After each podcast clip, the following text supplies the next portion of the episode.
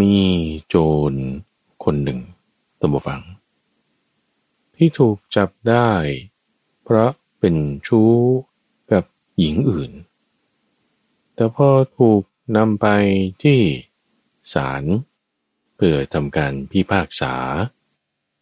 ปรากฏว่าผู้พิพากษานี่ไม่ลงโทษโจรคนนี้ปล่อยไปเฉยๆนี่แหละเอาแล้วความยุติธรรมมันอยู่ที่ไหนล่ะนี่นี่แหละบุฟังจะให้มันยุติได้เนี่ยมันต้องทำอย่างนี้ยินดีต้อนรับสู่สถานีวิทยุกระจายเสียงแห่งประเทศไทยโดยรายการธรรมรับอรุณในทุกวันศุกร์เป็นช่วงของนิทานพรรณนาที่ข้าพเจ้าจะนำนิทานชาดกบ้างนิทานธรรมบทบ้างมาเล่าให้ท่านผู้ฟังได้ฟังกัน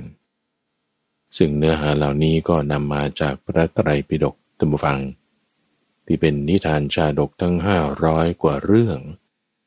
ก็เลือกเรื่องที่มันจะมีความสัมพันธ์เกี่ยวข้องกันน่าสนใจมาเล่ามาอธิบายให้ท่านผู้ฟังนั้นได้เกิดเป็นข้อคิดเป็นความรู้ว่าในแต่ละเรื่องราวนั้นมีองค์ธรรมมีความหมายมีธรรมะอะไรที่ท่านสอดแทรกอยู่บ้าง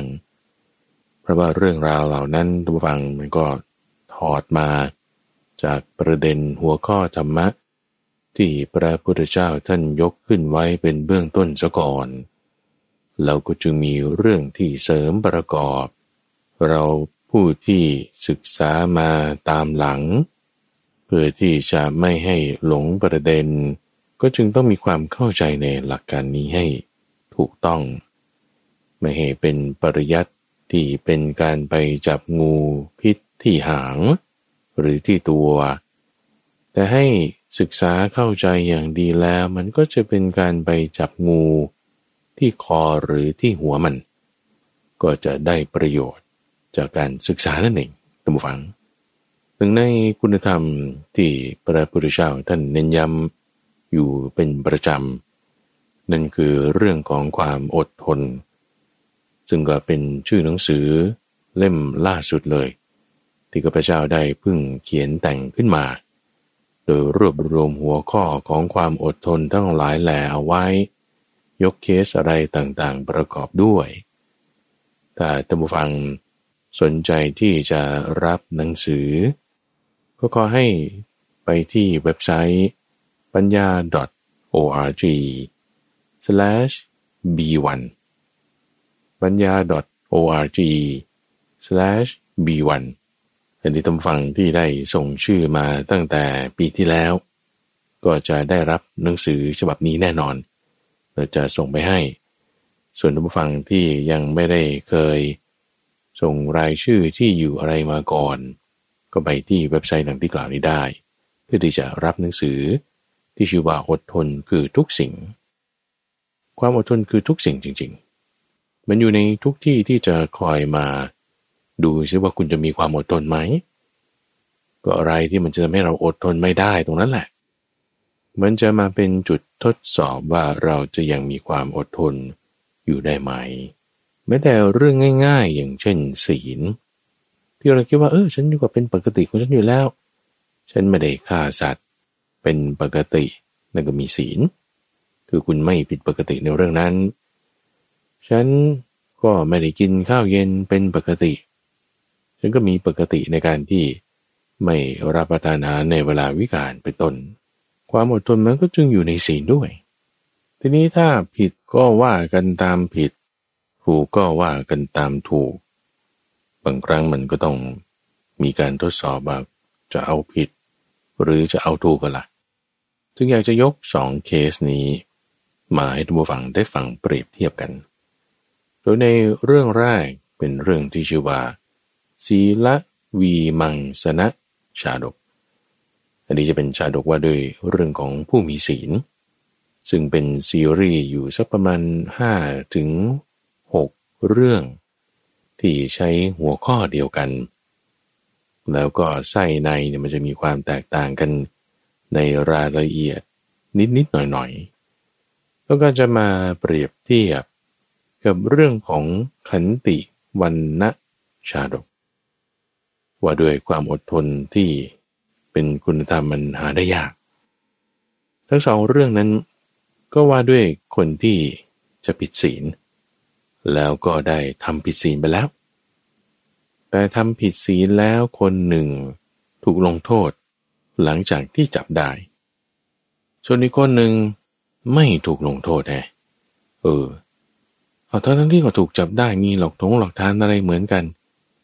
แต่ไม่ถูกลงโทษทั้งสองเคสนี้เป็นอย่างไรในเรื่องแรกก่อนระวังเรื่องของศีลวีมังสนะชาดกอันนี้พระพุทธเจ้าปรารภพราหมณ์คนหนึ่งที่อาศัยพระเจ้าประเสนที่โกศลเลี้ยงชีพอยู่พราหมณ์คนนี้เขาก็นับถือพระรัตนตรัยแล้วก็มีศีลห้าชนิดที่ไม่ขาดไม่ทะลุไม่ด่างไม่พร้อยพูดง่ายๆก็คือเป็นโสดาบันแน่นอนล่ะในขั้นมรรคนี่ฟันธงให้ได้เลยแต่จะได้ขั้นผลหรือไม่นั่นก็อยู่ที่ว่าท่านนั้นมีสังโยชน์เครื่องร้ายรัดสามอย่างนี้สิ้นไปหรือยังนั่นคือสักยทิฏฐิความไม่ลงใจไม่มั่นใจแล้วก็การถือปฏิบัติศีลอย่างลูบคลุบคลำๆก็ยังเชื่อเรื่องงมงายเรื่องโชคลางอะไรเหล่านี้อยู่แต่อย่าดูจากการปฏิบัติก็วัดอะไรต่างๆของพราหมณ์คนนี้ก็คิดว่าน่าจะได้โสดาปัตติผลแล้วพราหมณ์คนนี้ก็เกิดในชาติตระกูลที่เป็นวรรณพราหมณ์มีความบริสุทธิ์มาก็หลายชั่วอายุคนเป็นคนที่มีความซื่อสัตย์สุจริตร่ำรวยเงินทองมีคุณสมบัติอะไรความรู้ดิบดีทุกอย่างเลยนะแล้วก็เป็นคนที่มีศีลด้วยนะด้วยความดีของพราหมณ์คนนี้ในหลายๆข้อก็จึงได้รับความไว้วางพระราชาฤทัยจากพระเจ้าประสิทธิโกศลให้ดูแลเรื่องของการคลังเรื่องของการเก็บเงินทองให้ถวายงานให้กับพระเจ้าประสิทธิโกศลทีนี้พราหมณ์คนนี้พออายุมากขึ้นแล้วก็เลยอยากจะทดสอบพระราชาดูว่าที่พระราชาเนี่ยให้เราทำงานสำคัญแล้วก็ให้ความไว้วางพระราชาฤทัยยังมอบงานสำคัญให้แล้วก็ให้เกียรติยกย่องเราเสียเหลือเกินเนี่ยเพราะว่าคุณธรรมอะไรในตัวเรากันแน่ไม่ว่าจะเรื่องที่เราเป็นคนร่ำรวยมีชาติตระกูลมีความรู้อะไรต่างๆหรือเพราะว่าเรื่องของศีลกันแน่แล้วก็จึงจะทดสอบโดยทดสอบเรื่องของศีลก่อนเลยหนึ่งเพราะว่าคิดว่าคุณธรรมเนี่ยสำคัญมากเลยอาจจะเป็นอันอื่นหรือเปล่าหรือว่านี้ก็เลยทำการทดสอบดูด้วยการแกล้งทำผิดศีลคำว่าแกล้งนี่หมายถึงจงใจเลยนะจงใจทำผิดศีลโดยหยิบเอาเหรียญกระสาบไปจากโต๊ะที่จะนับเงินของเฮรัญญิกคนหนึ่งที่เขาจะทำการนับยอดในแต่ละวันจากการเก็บภาษีบ้างจากการเก็บค่าเช่าบ้างแล้วก็พอประชุมอะไรกันเสร็จเรียบร้อยก็จะหยิบเอาเหรียญกระสาบหนึ่งเหรียญไปจากแผงที่นับเงินของเฮรัญญิกคนนี้โดยไม่พูดอะไรหยิบไปเลยเฮรัญญิกเห็นก็นี่ทำไมท่านพราหมณ์ปุโรหิตคนนี้ถึงได้เอาเงินไปนอเอางี้เราก็จดเท่าที่เรามีแล้วกันไม่ต้องนับเหรียญที่ท่านเอาไปนั้นวันแรกเธอก็ไม่พูดอะไรเฮรัญญิกวันที่สองมาเอาอีกพราหมณ์ปุโรหิตก็หยิบเหรียญกระสาบไปอีกเหรียญหนึ่งจากแผงนับเงินของเฮรัญญิกคนนี้อีกโดยไม่พูดอะไรมองเฉยๆแล้วก็ไปเลยเฮรัญญิกนี่ก็นิ่งอยู่นะสองเหรียญเอาไปแล้วนะยังไงนะทีนี้พอวันที่สามเอาอีกคราวนี้ท่านผู้ฟังไม่ได้เอาน้อยๆแล้วเอาหลายเหรียญเลยวันที่สามนี่คราวนี้เฮรัญญิกนี่ ตะโกนขึ้นเลยตะบูฝังตะโกนขึ้นเลยจับโจรได้แล้วจับโจรได้แล้วโอ้ยคนเขาหันมามองกันหมดพวกทหารพวกอะไรอยู่แถวนั้นนี่ชักดาบออกมาเลยไหนใครเป็นโจรว่ามาเลยเข้าจับกลุ่มพราหมณ์ปุโรหิตคนนี้เลยหลักฐานนี่คาหนังคาเขาในมือนี่เต็มไปด้วยเหรียญกระสาบนี่ภาษาอังกฤษเขาเรียกว่า caught red-handed จับได้มือแดงเลยเพราะว่าหลักฐานมันคาอยู่ตรงนี้เลยจับได้ป่านนี้ก็ต้องถูกลงโทษแล้วเป็นโจรก็เลยพากันไปให้พระราชาคือพระเจ้าประเสนที่โกศลพิจารณาความเราก็พิจารณาแล้วทำไมท่านปุโรหิตถึงทำอย่างนี้นี่มันไม่ดีเนี่ยนี่ถูกลงโทษถึงขนาดว่าประหารชีวิตได้นะนี่ต้องลงโทษท่านแล้วนะให้พระราชาสั่งลงโทษพราหมณ์ก็เลยบอกว่าโอ้กระผมนี่ไม่ใช่โจรนะครับแล้วทำไมถึงทำอย่างนี้โอ้เพราะว่ากระผมนี่ต้องการจะทดสอบว่าพระองค์ท่านนี่เห็นคุณอะไรในตัวเราถึงได้ยกย่องเราอย่างยิ่งคือถ้าเป็นเพราะชาติกำเนิดเนี่ยเรื่องการขโมยนิดหน่อยๆไม่เป็นไรไม่ต้องลงโทษอะไรปล่อยไปหรือว่าเป็นเพราะว่ามีเงินทองมากเขาก็เอาเงินทองไปนิดหน่อยมันไม่เป็นไรก็ปล่อยไปเงินนิดหน่อยใช่ไหมแต่ว่านี่ไม่ได้เห็นอย่างนั้นเห็นที่คุณคือศีลของพราหมณ์คนนี้นั่นเองพราหมณ์คนนี้พอได้ประกาศข้อนี้แล้วก็เลยทูลขอพระราชาประเสนที่โกศลเลยตำหวังว่า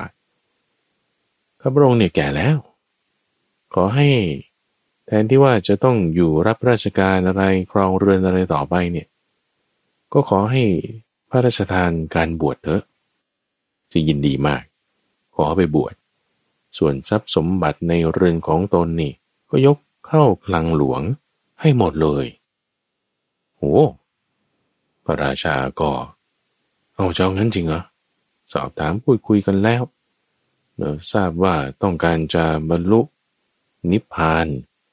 การอยู่ครองเรือนการยังต้องถวายงานมันจะทำให้เป็น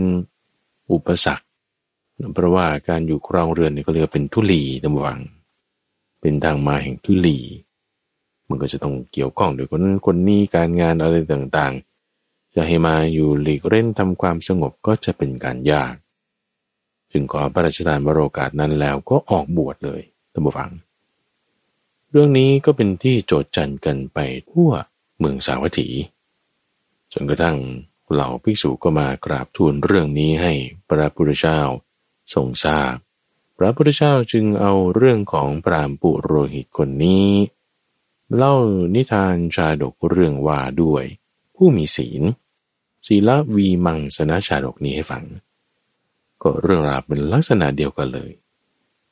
แต่ว่าในอดีตนั้นบุคคลที่ปฏิบัติอย่างนี้ในสมัยนั้นคือตัวพระพุทธเจ้าที่เป็นโพธิสัตว์ตอนนั้นเกิดในกรุงพาราณสีสมัยของพระเจ้าบรมทัตเป็นปุโรหิตรักษาศีลอย่างดีลักษณะเป็นมาเรื่องเหมือนกันเด้เลยนะจนกระทั่งว่ามาถึงจุดที่จะทดสอบพระราชาแล้วว่าถ้าทำผิดศีลแล้วเนี่ยท่านจะลงโทษหรือว่าท่านจะยกโทษให้แล้วปรากฏว่าพอทำผิดศีลแล้วถูกลงโทษเท่านี้ไอ้จังหวะนั้นเนี่ยเรื่องราวมันแตกต่างกันไปนิดหนึ่งตรงนี้ท่านผู้ฟังโดยโพธิสัตว์ตอนนั้นหลังจากถูกจับแล้วนำตัวเข้าไปตะแลงแกงแล้วนำตัวจะออกจากตะแลงแกงไปเพื่อที่จะพิจารณาคดีคือคนที่ถูกจับด้วยหลักฐานเฉพาะหน้าเลยเจ้าหน้าที่เขามีสิทธิ์จับขังได้โดยยังไม่ต้องพิจารณาความก่อนวันต่อมาเมื่อศาลเปิดแล้วเมื่อพระราชาให้พิจารณาคดีความแล้วจึงค่อยนำตัวมาระหว่างนำตัวมาท่านผู้ฟังไปเจอการแสดงของหมองูคนหนึ่งที่หมองูคนนี้เขาก็จะเอางูเนี่ยนะทุกฟังนะเอางูออกมาจากข้อง พอออกมาแล้วก็จะมาพันตามคอตามตัวอะไรต่างๆซึ่งก็เป็นงูพิษด้วยนะโพธิสัตว์เห็นแล้วเนี่ยก็จึงด้วยความปรารถนาดีกับหมองูคนนี้ว่านี่ลุงอย่าเอางูมาพันคอนะเป็นงูพิษนะมันอันตรายนะมันจะกัดได้นะอย่าประมาทนะเนี่ยงูนะนี่นะหมองูนี่หัวเราะกากเลยท่านฟังงูฉันเนี่ยมันยังมีศีลนะท่านตัวท่านเนี่ยไม่มีศีลดูดิขโมยของถูกจับเนี่ยจะต้องถูกลงโทษจะมาพูดถึงอะไรงูของฉันเป็นงูใหญ่มีพิษร้ายกาจก็จริงแต่เพราะด้วยความที่งูฉันมันยังมีศีลมันไม่กัดคนหรอกเยาะเย้ยเขากลับเนี่ยขิงมาก็ขิงกลับเนี่ยใช่ไหมล่ะตัวเองถูกจับอยู่จะมาเตือนคนอื่นมาขิงใส่ให้ฉันใช่ไหมคิดว่าจะมาเตือนฉันนี่แหละจะเตือนเธอก็เลยแบบขิงใส่ให้เป็นข้อคิดอยู่เหมือนกันนะโพธิสัตว์ฟังแล้วก็อึกขึ้นทันทีเลยท่านผู้ฟังจริงเหมือนกันนะโอ้ใช่เราทดสอบพระราชาเรื่องศีลนี่เป็นคุณอันใหญ่จริงๆขณะว่างูยังมีศีลนะพอถูกนำตัวไปหาพระราชาแล้วเรื่องราวก็เป็นเหมือนกันเลยท่านผู้ฟังท่านปุโรหิตเหรอเนี่ยถูกจับเพราะขโมยของก็ต้องถูกลงโทษสิเนี่ยทำไมท่านถึงทำอย่างนี้พอรู้ว่าเป็นการทดสอบพอรู้ว่าจะขอพระราชทานอนุญาตการบวชจึงอภัยโทษให้แล้วก็ให้ไปบวชรักษาศีลทำสมาธิอะไรให้อย่างดีนี่คือเรื่องของคนที่ว่าถ้าผิดศีลแล้วก็จะถูกลงโทษ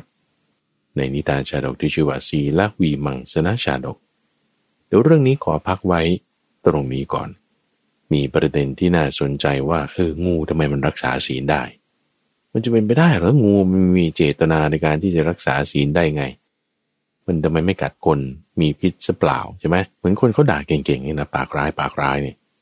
ปากเหมือนกันไก่นี่เวลาใครพูดอะไรสวนกลับไปกึกกักนี่เหมือนกับงูพ่นพิษพ่นอะไรยังไงนี่เดี๋ยวพักไว้ก่อนเดี๋ยวจะมาว่ากันแต่มาถึงจุดตรงหนึ่งในเรื่องขันติวรรณชาดกที่ว่าก็ผิดศีลเหมือนกันแต่คราวนี้ไม่ถูกลงโทษแน่ถูกทำไมผิดแล้วทำไมไม่ถูกก็นี่แหละว่าทำไมบางทีผิดมันไม่เป็นผิดถูกมันไม่ถูกแล้วมันเป็นเรื่องที่เกิดกับอมาตย์อีกผู้หนึ่งของพระเจ้าเปรตที่โกศลคราวนี้แต่อมาตย์คนนี้เป็นอมาตย์ที่ทำงานเก่งมากเลยท่านผู้ฟังจัดแจงทั้งเรื่องการศึกษาเรื่องการทหารเรื่องเศรษฐกิจเรื่องงานพิธีเรื่องงานบวงสรวงเรื่องความเป็นอยู่ในวังนอกวังเรื่องเกี่ยวกับพระราชาเรื่องการต่างประเทศเรื่องอะไรคล่องหมดทุกอย่างเลยอมาตย์คนนี้เสียอย่างเดียวอมาตย์คนนี้ดันลอบเป็นชู้กับนางสนมของพระราชาแหมถ้าเราลงโทษคือถ้าลอบเป็นชู้นี่มันต้องถูกเนรเทศนะก็ผิดศีลเหมือนกันเลยใช่ไหมล่ะผิดศีลข้อ 3เราทำกับใครไม่ทำแต่มาทำกับนางสนมของพระราชาพระราชานี่ก็ไม่ว่านะนิ่งๆไว้ก่อนอดทนอดกลั้นไว้ทำไมก็เลยคิดว่าคนนี้เขามีความสามารถนะเป็นคนเก่งในเราเทียบเคียงกันนะกับเรื่องเมื่อสักครู่นี้ที่ว่าพราหมณ์ปุโรหิตที่มีคุณสมบัติทุกอย่างเลยนะทั้งเรื่องความเก่งกาจเรื่องชาติตระกูลเรื่องความรู้อะไรต่างๆละแต่ว่าพอทำผิดศีลถูกขโมยคราวนี้ถูกจับจะลงโทษใช่ไหมล่ะเรื่องเมื่อสักครู่แต่ตอนนี้ก็เหมือนกันทำผิดศีลนะในข้อความเป็นชู้เนี่ยแต่ว่าไม่ถูกจับมาลงโทษนะไม่ใช่เรื่องเงินทองไงใช่ไหมล่ะแต่ว่าก็ผิดศีลเหมือนกันแต่ทำไมไม่ลงโทษคราวนี้เกรงใจเขาเรื่องอะไรเขามีอุปการะมากเขาจัดแจงการงานนั่นนี่โน่นได้แล้วถ้าคนนี้ทำไม่ได้คนอื่นก็จะทำไม่ได้เหรอ แล้วถ้าคนนี้ก็ทำตัวอย่างไม่ดีอย่างนี้คุณจะไม่ทำตามเหรอเดี๋ยวจะพิจารณาไงดีก็กำลังใคร่ครวญอยู่นะจึงไปกราบทูลให้พระพุทธเจ้าทรงทราบพระพุทธเจ้านี่ยกย่องพระราชาคือพระเจ้าประเสนที่โกศลในความที่ว่ารู้จักอดทนรู้จักอดกลั้นโดยเล่าเรื่องของตัวพระองค์เองในอดีตกาลสมัยนั้นก็เกิดเป็นพระเจ้าปรมทัตครองราชสมบัติอยู่ในกรุงพาราณสีมีอมาตย์คนหนึ่งอีกเหมือนกันบุฟังลักษณะนี้เลยลักลอบเป็นชู้กับนางสนมของพระราชาซึ่งเรื่องก็ถึงพระเนตรพระกันของพระราชานั่นแหละแต่ก็ยังไม่ได้เรียกมาลงโทษจะทำยังไงดีทำไมอ่ะก็อมาตย์คนนี้เขาช่วยงานเราเยอะอยู่นะทั้งเรื่องการเงินเขาก็ช่วยเรื่องการคลังเขาก็ดูการปกครองเขาก็ทำยังเรื่องการทหารเรื่องการต่างประเทศเรื่องความเป็นอยู่ภายในภายนอกแม้ถ้าเราลงโทษอมาตย์คนนี้เป็นศัตรูมันก็จะยากอยู่เหมือนกันนะจะทำไงดีก็คิดอยู่นะยังไม่ได้ลงโทษอีตาอมาตย์คนนี้ก็มีภรรยาอยู่แล้วนะนี่เรื่องในอดีตนะโพธิสัตว์เป็นพระราชาใช่ไหมมีอมาตย์เนี่ยเขาก็มาเป็นลักลอบมีกิ๊กนะเป็นชู้นะกับนางสนมของพระราชานะซึ่งอมาตย์คนนี้ก็มีภรรยาอยู่แล้วไงใช่ไหมอมาตย์มีภรรยาอยู่แล้วแต่ยังมาลักลอบเป็นกิ๊กกันกับนางสนมของพระราชาเอาแล้วภรรยาของอมาตย์ล่ะไปทำอะไรภรรยาของอมาตย์ก็ไปเป็นกิ๊กกับคนใช้ในบ้านทำไมมันหลายต่อเหลือเกินนั่นแหละท่านผู้ฟังก็พ่อบ้านไม่ทำการบ้านใช่ไหมแม่บ้านดันเป็นไงก็ไปปลดปล่อยกับคนใช้ผู้ชายในบ้านซึ่งคนใช้ของอมาตย์คนนี้ที่ทำงานในบ้านนะท่านผู้ฟังก็ทำกิจทั้งปวงในบ้านเลยนะทั้งเรื่องการอาหารคนใช้ชายคนนี้เขาก็ดูแลเรื่องสวนเรื่องควบคุมคนงานคนเข้าคนออกเรื่องการรักษาพยาบาลเรื่องความเป็นอยู่เรื่องการทำความสะอาดคนใช้คนนี้เขาจัดการหมดทุกอย่างเลยไงมันก็จึงเป็นช่องให้ก็มีชู้ลักลอบทำไม่ดีกับภรรยาของอมาตย์ได้เหมือนกันซึ่งอมาตย์นี่พอรู้ว่าอ้าวภรรยาของเราทำไมไปทำอย่างนี้ซะแล้วได้โกรธอีตาคนใช้นี้อย่างมากเลยคุณผู้ฟังโกรธมากต่อให้มีอุปการะมากก็ตามเลยนะแต่ว่าทำอย่างนี้มันรับไม่ได้เลยจับตัวเจ้าชายชูนี้ที่เป็นคนใจเนี่ยนะไปเลยจะเอาความผิดให้ได้ไปให้พระราชาพิจารณาความว่าคนใช้คนนี้ทำกิจการงานทั้งปวงในเรือนของข้าพระองค์ก็จริงแต่ว่ามันเป็นชู้กับเมียเนี่ยต้องลงโทษให้ได้ไปบอกเรื่องนี้กับพระราชาซึ่งในสมัยนั้นถ้าผู้ที่ครองเรือนเขาเป็นชู้เป็นอะไรกันนี้จะต้องถูกปรับสินไหมแต่ไม่ได้ถึงขนาดถูกเนรเทศเอาล่ะต้องปรับละเราจะปรับเท่าไหร่เราว่ากันมาดูพระราชานี่ยิ้มเลยท่านผู้ฟังโดนเองซะแล้วเลยบอกกับอมาตย์คนนี้บอกว่าคนแบบเนี้ยที่นี่ก็มีอยู่คนหนึ่งนะบอกกับอมาตย์เพราะว่าคนที่ทำกิจการงานอะไรมีคุณอะไรต่างๆมากมายหลายอย่างนี่ก็มีนะแต่ว่าเป็นชู้กับเมียคนอื่นที่นี่ก็มีไม่ใช่ท่านมีคนเดียวไอ้อมาตย์คนนี้ท่านฟังร้อนหลังวาบเลยเกือบสวยแล้วนี่แสดงว่าพระราชาไม่ใช่ว่าไม่รู้เนี่ยรู้เรารู้อยู่จึงสู้อดใจเสียท่านว่ารู้อยู่แต่อดทนรู้อยู่แต่อดกลั้นไว้อดทนอดกลั้นไม่ให้ความโกรธเนี่ยมันผุนผลันขึ้นมาอดทนอดกลั้นไม่ให้ความโมโหมันผลีผลามขึ้นมาเพราะว่าถ้าความโกรธความไม่พอใจนะระวังนะมันอึดขึ้นมาใช่ไหม เราจะตกเป็นทาสของความโกรธนั้นทันทีเลยนะการตัดสินใจด้วยความโกรธในลักษณะเดียวกันเนี่ย2เคสเกิดขึ้นพร้อมกันเราดูได้ตัวอมาตย์เองโกรธจากการที่ว่าเมียมีชู้กับคนใช้ในเรือนด้วยความโกรธนั้นจึงพามาให้พระราชาตัดสินความพระราชาก็เกือบจะโกรธแล้วจากความที่ว่าเฮ้ยอมาตย์มันเป็นชู้กับนางสนมของเราถ้าโกรธปุ๊บลงโทษเขาเนี่ยมันก็จะเสียหายอดทนไว้ก่อนอดทนนี้คือไม่ใช่ว่าไม่ทำอะไรนะแต่หมายถึงอดทนกับอะไรกิเลสในตัวนั่นคืออะไรความโกรธที่เกิดจากอะไรผัสสะแล้วที่เขารู้ว่าเขาเป็นชู้กันรู้ว่าเป็นชู้กันแต่ว่าไม่ให้ความโกรธมันมาครอบงำพอจิตใจไม่ถูกความโกรธเข้าครอบงำก็จะค่อยๆพิจารณาคดีความได้อย่างดี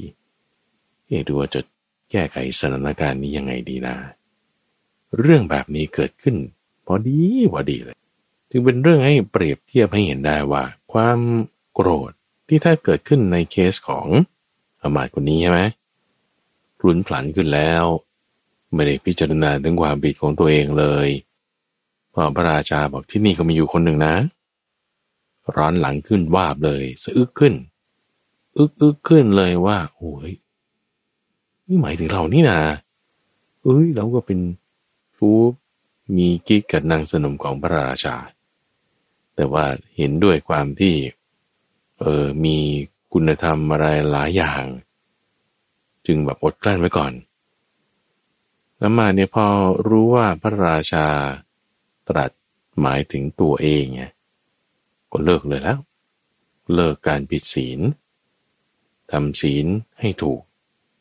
คนใช้ของอมาตย์รู้ว่าโอ้ยเราก็ทำไม่ถูกเตือนสติเข้าอีกก็เลิกเหมือนกัน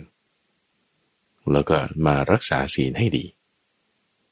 นี่คือเรื่องที่มาในขันติวรรณชาดกทั้งสองเรื่องนี้ตำฝังข้าพเจ้าอยากให้ท่านได้ลองคิดพิจารณาเปรียบเทียบกันนะศีลวีมังสาชาดกกับขันติวรรณชาดกว่าอมาตย์นี่ก็ทำผิดศีลใช่ไหมพราหมณ์ปุโรหิตที่ขโมยเงินไปจากโต๊ะของหิรัญยิกตั้ง3ครั้งนี่ก็ทำผิดศีลเหมือนกันนะแต่ทำไมเคสแรกพราหมณ์ปุโรหิตถึงจะถูกลงโทษในขณะที่เคสที่2เป็นชู้กับนางสนม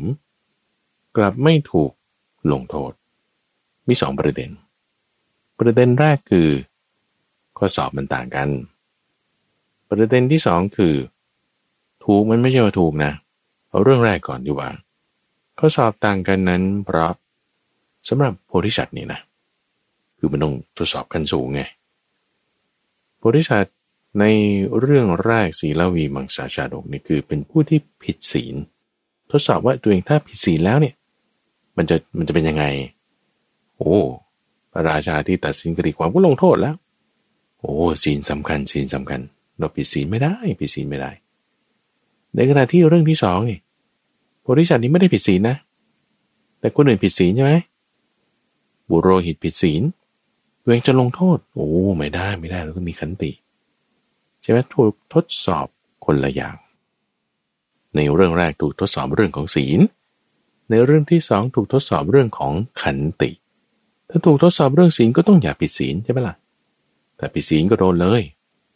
ถ้าถูกทดสอบเรื่องขันติก็อย่าขันแตกนะถ้าขันแตกนี่ก็โดนเลยก็ต้องมีขันติคือความอดทนใช่ไหมขันแตกนี่คือทนไม่ไหวให้ทนไม่ได้ไงทนไม่ได้มันผิดไงแต่ว่ามันไม่ถูกนะถ้าบอกว่าคุณหนึ่งก็ผิดศีลแล้วคุณไม่ตัดสินลงโทษผิดอยู่แต่เป็นมิจฉานะมิจฉาสัมมาจึงเป็นประเด็นที่2เดี๋ยวก็ว่ากันเอาประเด็นแรกนี่ก่อนว่าเครื่องทดสอบอะไรถ้าทดสอบศีลต้องอย่าผิดศีลถ้าทดสอบขันติต้องมีความอดทนเราแยกคุณธรรมข้อนี้ให้ดีแต่ในขันติก็มีศีลนะในศีลก็มีขันติเหมือนกันนะเพราะว่าเราจะทำให้ถูกศีลได้มันก็ต้องอดกลั้นในเรื่องที่เราจะผิดศีลขันติคือความอดทนก็ต้องอยู่ในนั้นถูกป่ะหรือในขันติความอดทนคุณก็ต้องมีศีลนะเพราะอะไร เอาก็ถ้าอดทนไม่ได้ศีลมันก็ขาดละอดทนต่อกิเลสคือราคะโทสะโมหะไม่ได้ศีลก็ด่างพร้อยแน่นอนในขันติก็จึงมีศีลแทรกอยู่ด้วยพึ่งพาอาศัยซึ่งกันและกันเพราะฉะนั้นความที่อดทนได้ในความผิดศีลของคนอื่นนั่นจึงเป็นขันติคือความอดทนความที่ตั้งมั่นในคุณธรรมคือศีลไม่ได้เกรงกลัวต่อการที่จะถูกลงโทษลงอาญาด้วยการทดลองว่าตัวเองผิดศีลนั่นก็คือการทดสอบเรื่องของศีลเพราะฉะนั้นในทั้งสองเคสจึงเป็นการเน้นคนละอย่างให้เห็นถึงความสำคัญของคุณธรรมสองข้อส่วนในประเด็นที่สองก็คือความถูกหรือความผิดมันไม่ใช่สัมมาหรือมิจฉาถูกเนี่ยมันไม่ใช่ถูกนะถูกแรกกับถูกหลังไม่เหมือนกันนะฟังคนส่วนใหญ่มักจะแปลคำว่าสัมมาทิฏฐิเป็นต้นเนี่ยว่าความเห็นชอบนี่ก็คือถูกไงความเห็นที่ถูกต้องภาษาอังกฤษเขาใช้คำว่า right view คือสัมมาทิฏฐิหรือความเห็นที่ถูกต้องแต่ว่าที่ถูกต้องที่ว่าเป็นสัมมาเนี่ยมันไม่ได้เหมือนกับว่าถูกกฎหมายถูกแบบ1+1ได้2แล้วก็ถ้า a สแควร์บวก b สแควร์เท่ากับ a บวก b ทั้งหมดสแควร์นี่คือผิดมันจะยากไปไหมทุกฝั่งเอา1+1ได้5แล้วกันนะนั่นคือผิดอย่างเงี้ย1+1ได้2คือถูก5-2ต้องได้7คือผิดถูกอยู่ผิดอยู่จริงตามกระบวนการทางคณิตศาสตร์ใช่ไหมแต่มันอาจจะไม่เป็นสัมมามันอาจจะเป็นมิจฉาก็ได้ที่ว่าถูกนะหรือผิดอาจจะเป็นมิจฉาก็ได้ไม่ได้เป็นสัมมาก็เป็นไปได้สัมมากับมิจฉาในที่นี้จึงหมายถึงความที่กิเลสเพิ่มหรือกิเลสลดเนี่ยผิดศีลไหมผิดถ้าผิดศีลแล้วก็ต้องตัดสินลงโทษมันถึงจะถูกใช่ป่ะล่ะแต่ถูกอาจจะเป็นมิจฉาก็ได้นะเพราะอะไรก็ถ้ามิจฉาหมายถึงความที่กิเลสมันเพิ่มไงกิเลสเพิ่มนี่ก็เช่นโกรธอย่างนี้ไงโกรธเนี่ยโกรธเลยโกรธคุณทำผิดฉันก็โกรธถูกปะล่ะถ้าเขาทำไม่ถูกเขาทำไม่ดีอย่างนี้ใช่ไหม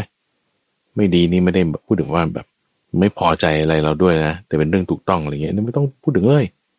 นี่คือเป็นเรื่องที่ไม่ดีด้วยผิดศีลใช่ปะล่ะแล้วก็ไม่พอใจเราด้วยเราจะมีสิทธิ์ในความที่ว่าไม่พอใจสิเพราะเขาทำไม่ดีนะ no คนจนไม่มีสิทธิ์แต่บังคนจนในที่นี้หมายถึงคนพาลคือคนโง่ก็จะคิดว่าตัวเองอ่ะมีสิทธิ์ในการที่จะไปโกรธเขาได้ในการที่จะไปลงโทษเขาได้ที่ว่าเขาทำไม่ถูกใช่ไหมล่ะเขาทำผิดศีลอย่างเงี้ยแต่นั่นเป็นความที่ว่าคุณอดทนไม่ได้แต่คนรวยคนมีเงินต่างหากถึงจะมีสิทธิ์คนรวยหมายถึงบัณฑิตไงบัณฑิตคือผู้รู้ผู้มีภูมิจะรู้ว่าจริงๆแล้วเราไม่ควรโกรธเพราะว่าถ้าโกรธคือไม่มีขันติแต่พอไม่โกรธคือมีขันติไงมีขันติคือความอดทนต่อกิเลสคือความโกรธที่เกิดขึ้นจากการที่คนอื่นผิดศีลเขาจะรู้ว่าจริงๆเขาไม่มีสิทธิ์โกรธความรู้ข้อนี้คือปัญญาไงสิทธิในเรื่องของปัญญาเนี่ยเขาจึงมีขึ้นมาทันทีเลยไงมีสิทธิ์สิคนรวยพอรู้แล้วว่าถ้าคนเขาทำชั่วแล้วเราก็เลยจะมีความชั่วเกิดขึ้นจากความโกรธนั้นผิดเลยสืบต่อเลยมานี่ได้โอกาสเลยคืบคลานเลยตัดล้างผลาญความดีในจิตใจเราเรียบร้อยแล้วเลยจะทำให้มันถูกแต่ดันมิจฉาซะเพราะกิเลสคือความโกรธเกิดขึ้นเพราะฉะนั้นทำยังไงเอางั้นต้องอย่ามิจฉาก่อนให้สัมมาในที่นี้คือไม่โกรธในที่นี้คือมีขันติเป็นสัมมาแล้วทุกอย่างมันจึงจะค่อยถูกต้องขึ้นได้ที่เขาผิดศีลเป็นยังไงก็จึงค่อยทำให้มันถูกต้องขึ้นได้เริ่มจากการที่จิตเราต้องมีสัมมาซะก่อนสองเรื่องนี้จึงนำมาเปรียบ เทียบให้กันดูท่านผู้ฟังในสองประเด็นนะให้เราฟังใครครวญคิดข้อนี้ให้ดีถูกอาจจะไม่ถูกก็ได้หมายถึงถูกอาจจะเป็นมิจฉาก็ได้ที่ว่าผิดว่าผิดอาจจะถูกก็ได้หมายถึงที่ว่าผิดว่าผิดนั่นแหละอาจจะเป็นสัมมาก็ได้เราอย่าเพิ่งเห็นแก่ถูกหรือเห็นแก่ผิดแต่ให้เห็นแก่สัมมาหรือมิจฉาซะก่อนเอาสิ่งที่เป็นมิจฉาออกไปตั้งสิ่งที่เป็นสัมมาไว้ที่ผิดมันจะค่อยถูกขึ้นมาได้ที่ถูกแล้วมันจะรักษาความดีความถูกต้องนั้นต่อไปได้กลับมาประเด็นเรื่องของศีลดูฟังมีเคยฟังมาแล้วนะสองเรื่องคู่กันศีลวีมังสาชาดกแล้วก็ขันติวันนาชาดกว่าด้วยเรื่องของศีลอันหนึ่งแล้วก็ว่าด้วยเรื่องของขันติอันหนึ่งกลับมาในประเด็นเรื่องของศีลนั้นยังมีอีกหลายเรื่องที่เป็นซีรีส์ 5-6 เรื่องด้วยกันที่มีชื่อตอนเหมือนกันคล้ายๆกันเลยแต่ว่าไส้ในจะมีความแตกต่างกันข้าพเจ้าอยากจะนำเรื่องเหล่านั้นมาพูดให้ไปด้วยกันจะได้จบกันไปเป็นซีรีส์ไปในเรื่องของศีลวีมังสาชาดกจะมีชื่อเรื่องที่คล้ายๆกันแบบนี้อีกอยู่ 3-4 เรื่องโดยเรื่องที่อยากจะมาอธิบายก่อนคือเรื่องของงูว่างูทำไมมันถึงจะมารู้สึกว่ามันจะต้องมารักษาศีลด้วยแล้วเรื่องนี้ก็มีกติมาจากพญานาคไงทุกฝั่งในนิทานชาดกที่จะพูดว่าด้วยเรื่องของศีลบารมีที่ข้าพเจ้าเคยนำมาให้ท่านผู้ฟังฟังสักตั้งช่วงต้นปีที่แล้วนะว่าด้วยเรื่องของพญานาคที่ชื่อว่าภูริทัตตะภูริทัตชาดกที่ว่าด้วยเห็นแก่ศีลจึงไม่ใช้พิษของตัวเองไปทำร้ายคนอื่นที่ทำร้ายตนคนอื่นที่ประทุษร้ายตนถ้าใช้พิษเนี่ยจะหยุดเขาได้อยู่นะแต่ว่าเขาจะตายที่นี่แต่ก็ตายเนี่ยเราก็ผิดศีลแล้วเอางี้แล้วกันไม่ฆ่าเขาแล้วกันอดทนเอาเพราะเห็นอะไรเห็นแก่ศีลจึงไม่ฆ่าเขาด้วยคติข้อนี้ท่านผู้ฟังแต่ไม่เหมือนกับว่ามันอยู่ในสายเลือดของงูหรือตระกูลงูทั้งหมดนี่ก็จึงจะมีความคิดว่าโอเคฉันต้องมีศีลมันจะเป็นไปได้เหรอท่านงูจะไม่คิดว่ามีศีลเอางี้เรามามองมุมกลับนะท่านฟังนะเอาสมมติว่าคนไม่ได้เอางูแล้วงูเราไม่รู้จิตใจงูหรอกนอกจากว่าคุณจะอ่านจิตงูได้ใช่ไหมล่ะแต่ว่าตัวเราเองเนี่ยคนเรารู้จิตใจคนด้วยกันอยู่เราลองเทียบเคียงกันได้ท่านผู้ฟังสมมติว่าถ้าเรามีอาวุธที่จะใช้ฆ่าคนได้นี่แหละมีดอย่างนี้เป็นต้นปืนอย่างนี้เป็นต้นอาวุธนิวเคลียร์อย่างนี้เป็นต้นหรือว่าไม่ว่าจะรถถังไม่ว่าจะเรือบินไม่ว่าจะยุทโธปกรณ์ปืนยิงเลเซอร์ใช้ระยะใกล้ระยะไกลกระบวนการยุทธวิธีการรบอะไรทุกอย่างก็ตามนะซึ่งถ้าเปรียบเทียบในสมัยปัจจุบันก็ยังจะเป็นประเทศมหาอำนาจนะคุณมียุทธวิธีทางการทหารมากมายมีอาวุธเยอะมีกองกำลังเยอะเขาก็จะยกย่องว่าคุณเป็นพี่เบิ้มคุณเป็นพี่ใหญ่ใช่ไหมล่ะมีกองทหารเยอะประเด็นคือถ้าคุณใช้อาวุธนั้นน่ะเป็นในการทำร้ายคนอื่นใช่ไหมมันก็เป็นการผิดศีลใช่ไหมล่ะแต่ว่าถ้าจะให้ดีเนี่ยคือคุณอย่าใช้อาวุธนั้นเอามีแล้วไม่ใช้แล้วมีทำไมก็นี่ไงกำลังพูดถึงอยู่ว่าถ้าคุณมีสิ่งที่จะประทุษร้ายคนอื่นได้ใช่ไหมในที่นี้คืออาวุธนี่แต่เราไม่ทำโอ้ยคุณธรรมสูงนะเนี่ยคุณธรรมสูงเพราะอะไรเพราะคุณรู้จักควบคุมอาวุธนั้นไงคุณรู้จักควบคุมการใช้งานของมันได้เพราะว่าถ้าคุมไม่ได้นี่คือไปตามอารมณ์ไงเขาอยู่ให้เราโกรธเราซัดมันเลยใช่ไหมเขาให้ชอบฉันก็ให้เลยให้คุณให้โทษได้ตามอะไรแรงกระตุ้นเอางี้ควบคุมไม่ได้ถูกเขาควบคุมเนี่ยใช่ปะล่ะเพราะว่าถ้าเราควบคุมจิตใจของตัวเราเองไม่ได้ไม่มีเหตุผลไม่มีการตัดสินใจที่รอบคอบด้วยปัญญาชัดเจนแล้วมันกลายกลับตกเป็นเครื่องมือของสิ่งที่มากระตุ้นตกเป็นเครื่องมือของสิ่งเรามีสิ่งมาเราให้เราโกรธเราก็โกรธแล้วเราก็ใช้เครื่องมือ ที่จะประหัตประหารกันเช่นคำพูดคำจาด่ามาฉันก็ด่ากลับสิด่ามาทำไมฉันจะด่ากลับไม่ได้แกด่ามา3คำฉันจะด่ากลับแก6คำแกด่าฉันได้ฉันก็ด่าแกได้ฉันก็มีสิทธิ์เหมือนกันอันนี้แสดงว่าคุณควบคุมวาจาของตัวเองไม่ได้คำด่าใครก็มีใช่ปะล่ะนี่เราไม่ต้องพูดถึงอาวุธนะก็นี่แล้วอาวุธตามมาฟังอาวุธคือหอกปากทุกคนมันมีหมดยิ่งโซเชียลทุกวันนี้โอ้หอกปากนี่ยิ่งทั้งใหญ่ทั้งดังด้วยเวลาเราซัดหอกคือปากคือคำกล่าวของเราออกไปนี่ตามแรงกระตุ้นใช่ไหมล่ะแสดงว่าคุณไม่สามารถที่จะควบคุมไอ้อาวุธที่ตัวเราเองมีได้ไม่ดีละไม่ใช่พี่ใหญ่ที่แท้จริงไม่ใช่พี่เบิ้มนี่คือมันน้องน้อยควบคุมอารมณ์ไม่ได้แต่คนที่ดีที่เก่งจริงๆอ่ะเป็นพี่ใหญ่พี่เบิ้มจริงๆอ่ะต้องรู้จักที่จะควบคุมอารมณ์ได้จะด่าก็ตอนนี้ไม่ด่าก็ได้จะใช้อาวุธที่มันรุนแรงเดี๋ยวว่าไงก่อนนะค่อยพิจารณาตามเหตุตามผลไม่ได้ไปตามอารมณ์แต่ในลักษณะความที่ว่าเราสามารถควบคุมอาวุธหรือสิ่งที่จะประทุษร้ายคนอื่นให้ได้มันดีอ่ะไม่ใช้อ่ะนี่แหละคือกำลังที่แท้จริงนะท่านผู้ฟังไม่ใช่เป็นกำลังจากการที่คุณมีอาวุธหรือกำลังจากความที่ว่าคุณสามารถจะแกล้งใครด่าใครว่าใครยังไงก็ได้นะแต่เป็นกำลังของจิตใจที่จะสามารถควบคุมไอ้สิ่งอื่นที่มันมีอำนาจมีพลังเราคนจะใช้เงินเป็นพลังก็ได้จะใช้ยศถาบรรดาศักดิ์เป็นพลังก็ได้จะใช้ความสวยก็ได้เป็นกำลังก็ได้จะใช้ความหล่อจะใช้เรื่องราวอะไรเป็นกำลังก็ได้แต่ในที่นี้ใช้ศีลเป็นกำลังศีลเนี่ยท่านผู้ฟังจึงเป็นพละจึงเป็นกำลังจึงเป็นพลังที่มันยิ่งใหญ่กว่าไอ้เจ้า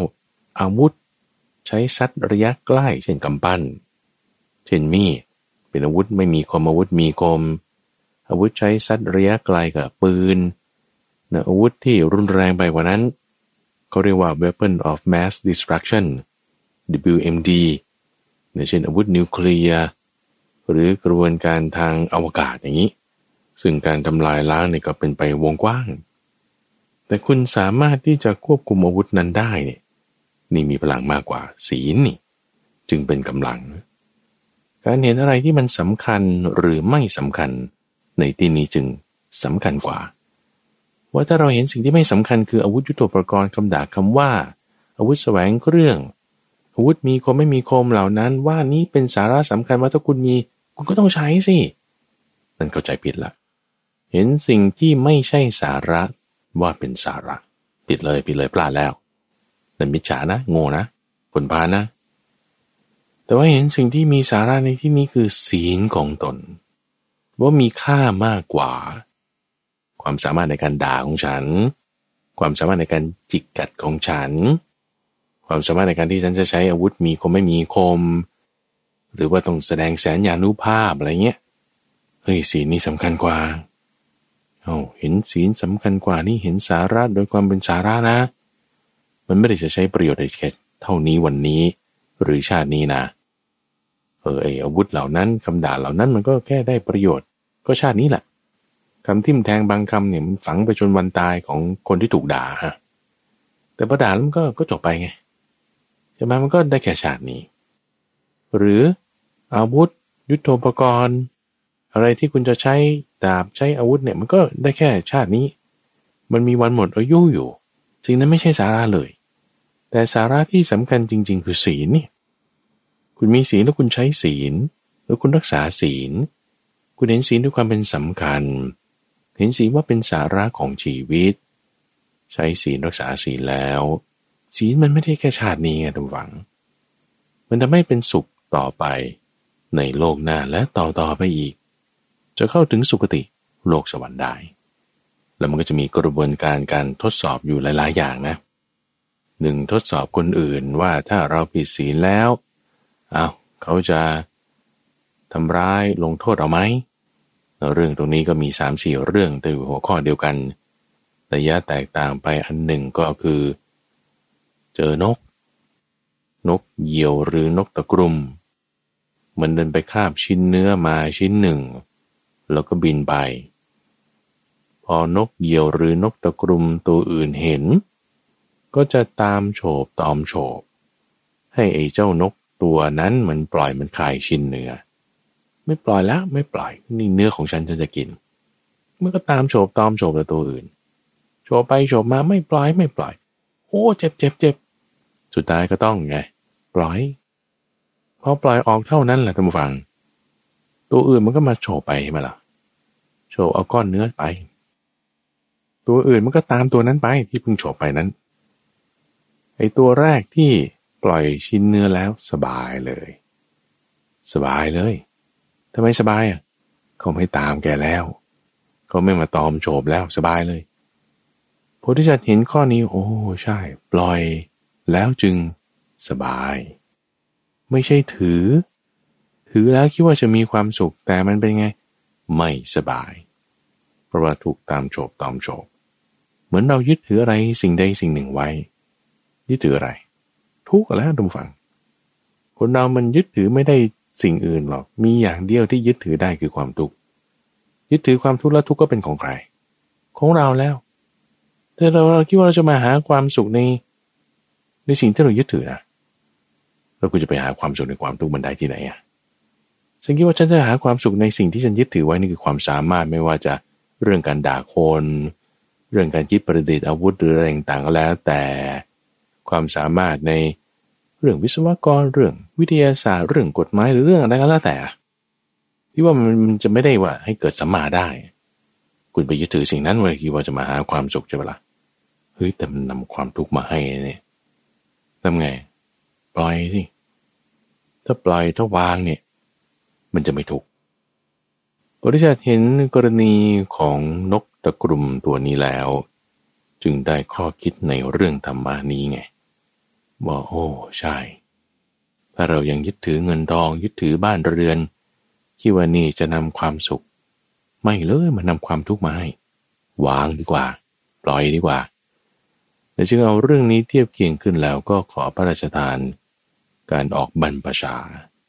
ไม่ให้สิ่งต่างๆมีการครองเรือนมาเป็นเครื่องกังวลใจวางให้หมดทุกอย่างแล้วก็ออกบรรพชาไปเป็นลักษณะที่ว่าเห็นคุณคือศีลตัวเองนั้นเป็นผู้ทดสอบผู้ที่จะลงโทษว่าคนอื่นเขาเห็นความสำคัญในเรื่องของศีลหรือไม่ในขณะเดียวกันฝั่งตัวเองก็อาจจะถูกทดสอบว่าถ้าเราจำเป็นต้องผิดศีลน่ะคุณจะทำไหมในเรื่องชื่อเดียวกันแต่ว่าไส้ในรายละเอียดไม่เหมือนกันท่านผู้ฟังศีลวีมังสชาดกในยะสุดท้ายได้พูดถึงในชาติหนึ่งที่ตัวพระองค์นั้นเกิดเป็นปรามานพหนุ่มแล้วก็ไปศึกษาความรู้จากอาจารย์ทิสาปาโมกในเมืองตักศิลาอาจารย์ทิสาปาโมกก็มีธิดาที่อยู่ในวัยที่จะออกแต่งงานได้ก็เลยคิดว่าถ้าศิษย์คนไหนจะเรียนจบแล้วก็จะยกธิดาคนนี้ให้ในรอบนั้นฤดูกาลนั้นก็มีมานพหนุ่มที่เรียนจบอยู่ด้วยกันทั้งหมด6คนก็จึงทำการทดสอบทั้ง6คนนี้แล้วว่าเราจะยกลูกสาวของเราเนี่ยให้กับคนที่มีศีลดีกว่าแล้วใน6คนนี้ใครจะมีศีลก็จึงกล่าวบอกกับทั้ง6คนนี้เลยนะบอกว่าฉันจะยกลูกสาวให้นะกับพวกเธอเนี่ยคนใดคนหนึ่งซึ่งคนนั้นเนี่ยจะผ่านการทดสอบได้ก็ต่อเมื่อไปนำเอาทรัพย์สมบัติที่อยู่ในเรือนของตนเนี่ยมาโดยอย่าไปบอกใครนะอย่าไปบอกผู้ใหญ่ในเรือนอย่าไปบอกคนนั้นคนนี้ให้เอามาเลยเอามาแล้วใครได้ทรัพย์มากที่สุดนี่ฉันจะพิจารณายกลูกสาวให้อาจารย์ทิสาปาโมกว่าอย่างนี้จัดเลยสิรออะไรใช่ไหมก็เลย ทุกคนอ่ะพากันไปเลยไปที่เรือนของตนคว้าอะไรได้มาเลยของพ่อของแม่อะไรไม่สนใจแล้วนี่ฉันจะมีเมียของพี่ของน้องอะไรไม่สนใจแล้วเลยฉันจะมีเมียได้เมียแล้วค่อยว่ากันถือเอาทรัพย์ที่เจ้าของเป็นยังไงยังไม่ได้ให้ยังไม่ได้บอกก็เลยเอามาแล้วใช่ไหมวันรุ่งขึ้นทำไงท่านผู้ฟังเอามากองเลยกองไว้แต่ละคนก็มีโอ้โหกองเสื้อผ้าทั้งกองเงินกองทองอะไรต่างๆกองไว้เต็มเลยคนนี้ก็มีเท่านี้คนนี้ก็มีเท่านี้ต่างเอามากองเอาไปแต่ส่วนของโพธิสัตว์เป็นไงโบเบว่างเปล่าไม่มีอะไรเอ้าทำไมของท่านเป็นอย่างนี้ไม่มีอะไรเลยโพธิสัตว์ก็จึงบอกว่าอาจารย์ครับความลับมันไม่มีในโลกนะถ้าเราคิดว่าเราจะไม่บอกใครแล้วก็ไปทำเรื่องไม่ดีในที่นี้คือเรื่องที่เป็นอกุศลนะคือไปขโมยอ่ะต่อให้ไม่มีใครรู้เนี่ยมันไม่ใช่ว่าเป็นเรื่องลับนะแม้ต้นไม้เกิดในป่าก็ยังมีคนเห็นเราอาจจะไม่มีใครเห็นแต่เทวดาก็ยังเห็นน่ะคนพาลจะคิดว่าทำบาปในที่ลับแล้วจะไม่มีใครรู้แต่ความว่างหรือความลับจากการทำบาปเนี่ยมันไม่มีจริงๆแล้วมีการเก็บรวบรวมข้อมูลไว้หมดอ่ะจิตใจเรายังไงเราก็รู้ความชั่วหรือความดีนั้นที่ลับที่จะทำความผิดแล้วไม่มีใครรู้เนี่ยไม่มีเลยที่เห็นว่าว่างๆตรงเนี้ยจริงๆมีศีลนะว่าไอ้ที่เห็นเต็มๆอยู่นั่นน่ะคือไม่มีศีลนะอาจารย์ที่สาปาโมกข์ทำข้อนี้เพื่ออะไรทุกฝั่งทดสอบอยู่แล้วก็จะทดสอบดูไงว่าใครมีศีลถ้าใครไม่เอาอะไรมาก็นั่นแล้วผ่านข้อสอบจึงสั่งให้ลูกศิษย์ทุกคนน่ะเอาทรัพย์สมบัติไปคืนทุกฝั่งเอาไปคืนเรียบร้อยแล้วก็ยกลูกสาวให้กับโพธิสัตว์นั่นเองในเรื่องนี้มานพที่เป็นปรามบัณฑิตที่ไม่ได้เอาทรัพย์สมบัติจากเรื่องของตนมานั้นก็คือพระโพธิสัตว์คือพระพุทธเจ้าส่วนอาจารย์ที่สาปาโมกข์ที่ทำการทดสอบลูกศิษย์ด้วยเรื่องของศีลนั้นที่จะยกลูกสาวให้คือท่านพระสารีบุตรพระพุทธเจ้าเล่าเรื่องนี้ให้ฟังก็ปรารภภิกษุ500รูปที่อยู่ในวิหารเชตวันเวลานั้นที่ยังไม่ได้บรรลุธรรมอะไรเพิ่งบวชมาใหม่ๆพอตกกลางคืนแล้วก็หวนนึกถึงเรื่องกามหวนนึกถึงเรื่องความเป็นอยู่ที่ตัวเองได้เคยอยู่มาเป็นมากินมาทำอะไรมาอยู่ในเรือนก็นอนเตียงนุ่มๆอยู่วัดนี่มันมานอนไม่สบายหรืออยู่ที่เรือนตอนเย็นเราก็ได้กินข้าวเย็นแต่อยู่วัดมันไม่มีเลยก็มาคิดถึงเรื่องกามที่ตัวเองได้เคยประสบมาแล้วในอดีตแต่ว่าตอนนี้ไม่มีท่านเปรียบอย่างนี้ทุกอย่างแบบเหมือนกับในคลังหลวงของพระราชาเนี่ยนะเกิดมีโจรลักเล็กขโมยน้อยเนี่ยเข้ามาปล้นอยู่เป็นประจำเข้ามาปล้นโดยเวลากลางคืนเอาชามทองคำไปบ้างเอาแผ่นถาดทองคำไปบ้างแต่มันไงอะพระราชารู้ก็สั่งจัดการสิสั่งรักษายามรักษาความปลอดภัยขึ้นเหมือนกับคนมีตาข้างเดียวจะต้องรักษาตาที่มีอยู่ข้างเดียวนั้นให้ดีมากกว่าคนที่มีสองตาอีกใช่ไหมล่ะช้างมีงวงอยู่งวงเดียวเนี่ยมันรักษางวงของมันยิ่งกว่าอะไรก็จึงเรียกว่าช้างไงท่านฟังมีงวงเดียวหรือคนมีลูกคนเดียวยิ่งจะรักษาลูกคนนั้นดังแก้วตาดวงใจเหมือนจามรีเนี่ยมันจะหวงขนของมันมากเลยยิ่งขนหางอ่อนๆออกมาใหม่ๆนี่ถึงขนาดว่าถ้าจะเกี่ยวอะไรแล้วมันจะขาดไปเนี่ยจะนิ่งๆเลยไม่ยอมให้ขาดจะรักษามากพระพุทธเจ้าเห็นจิตใจของภิกษุบวชใหม่เหล่านั้นถูกปล้นออกไปตอนกลางคืนนี่มีจิตเศร้าหมองแบบนี้เลยเรียกมาเทศเรื่องของศีลนี้ให้ฟังนั่นเองหรือว่าจะคิดเหรอว่าถ้าอยู่คนเดียวตอนกลางคืน เราจะมาคิดเรื่องของกามแล้วไม่มีใครรู้ความลับไม่มีนะตัวเองยังไงก็รู้อยู่ผู้มีความสามารถแห่งจิตรู้วาระจิตคนอื่นเขาก็รู้นะว่าคิดอะไรกันอยู่พอทราบเรื่องนี้ปุ๊บอุ้ยสะดุ้งโยงเลยท่านฟังเกิดความร้อนใจขึ้นเลยเกิดความร้อนใจขึ้นแล้วว่าโอ้จะต้องทำยังไงที่จะกำจัดไอ้เจ้าความคิดที่เป็นอกุศลธรรมเหล่านี้ออกไปให้ได้นี่คือว่าโดยความลับไม่มีในโลกศีลวีมังสะชาดกในช่วงนิทานปรณานั้นจะมาพบกับท่านผู้ฟังเป็นประจำในทุกวันศุกร์ตั้งแต่เวลา 5:00 ถึง 6:00 น.ทั้งสถานีวิทยุกระจายเสียงแห่งประเทศไทยหรือว่าในเครือข่ายของกรมประชาสัมพันธ์ในช่วงเวลาต่างๆท่านสามารถตามรับฟังได้ในระบบพอดแคสต์